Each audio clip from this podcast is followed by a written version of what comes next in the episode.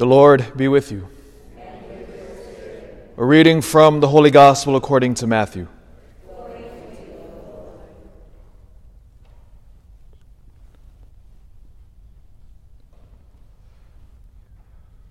When the Pharisees heard that Jesus had silenced the Sadducees, they gathered together, and one of them, a scholar of the law, tested him by asking, Teacher, which commandment in the law is the greatest? He said to him, You shall love the Lord your God with all your heart, with all your soul, and with all your mind. This is the greatest and the first commandment. The second is like it. You shall love your neighbor as yourself. The whole law and the prophets depend on these two commandments. The Gospel of the Lord.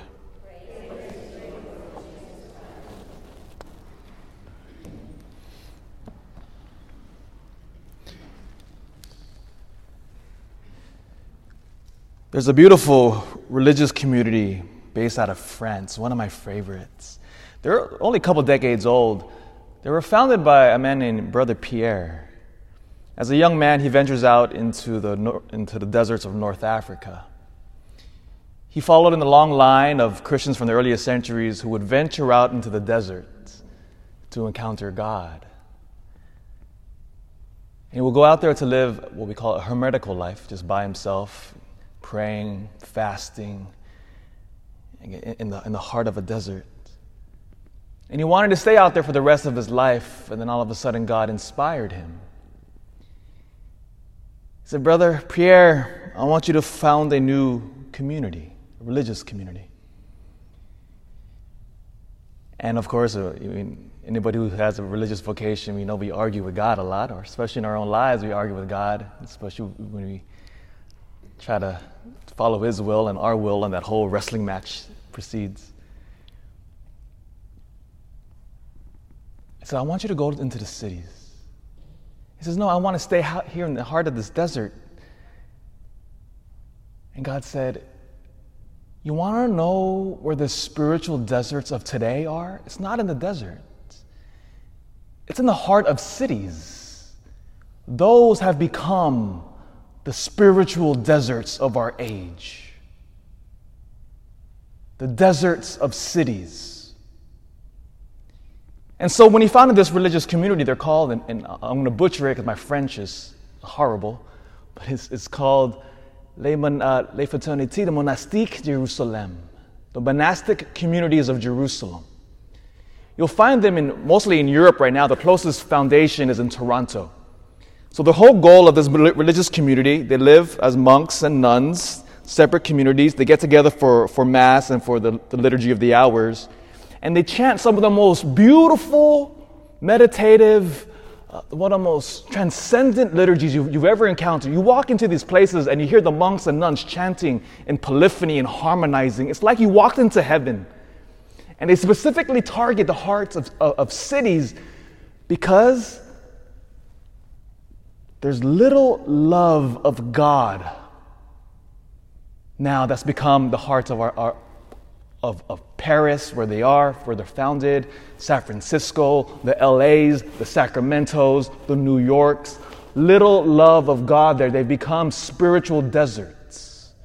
And in many ways, they become like what Ezekiel in the, in the first reading today. Ezekiel, who, who walks into the valley, and all of a sudden there's dry bones everywhere. Because remember who Ezekiel is speaking to. He's speaking to the southern kingdom which had fallen away from God. So that's the context. There's little of love, little love of God in the southern kingdom here. The parallels are obvious. And God says to Ezekiel, Go out. What do you see? Oh, dry bones. Little love of God there. Spiritually dead.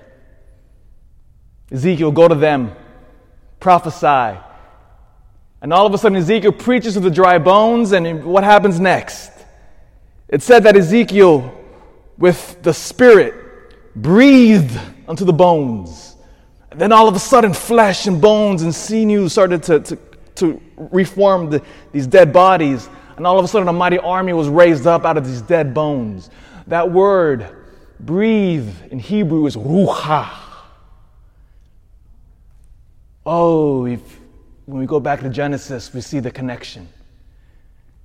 In Genesis chapter 2, verse 7, on the sixth day of creation, when God formed Adam, what does God do? It said that He breathed into him, Ruach, giving him the breath of life. Ezekiel, same thing. The bones are breathed Ruach upon them.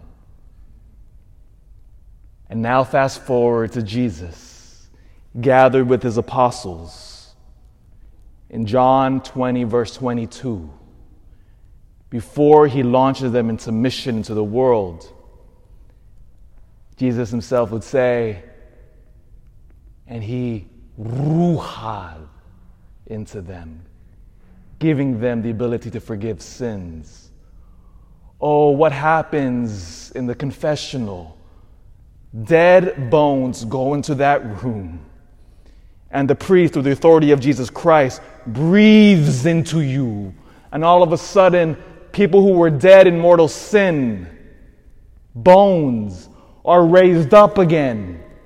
The new life of God restored. Ruach, the Spirit of God within every single one of us now. Oh, our mission is the same as Ezekiel, as the apostles. It is to go to the heart of our cities and to go to these dry bones where there's little love of God and to proclaim boldly the breath of life, which is only found in Jesus Christ, who comes to restore us. Ruach is in all of us, believers.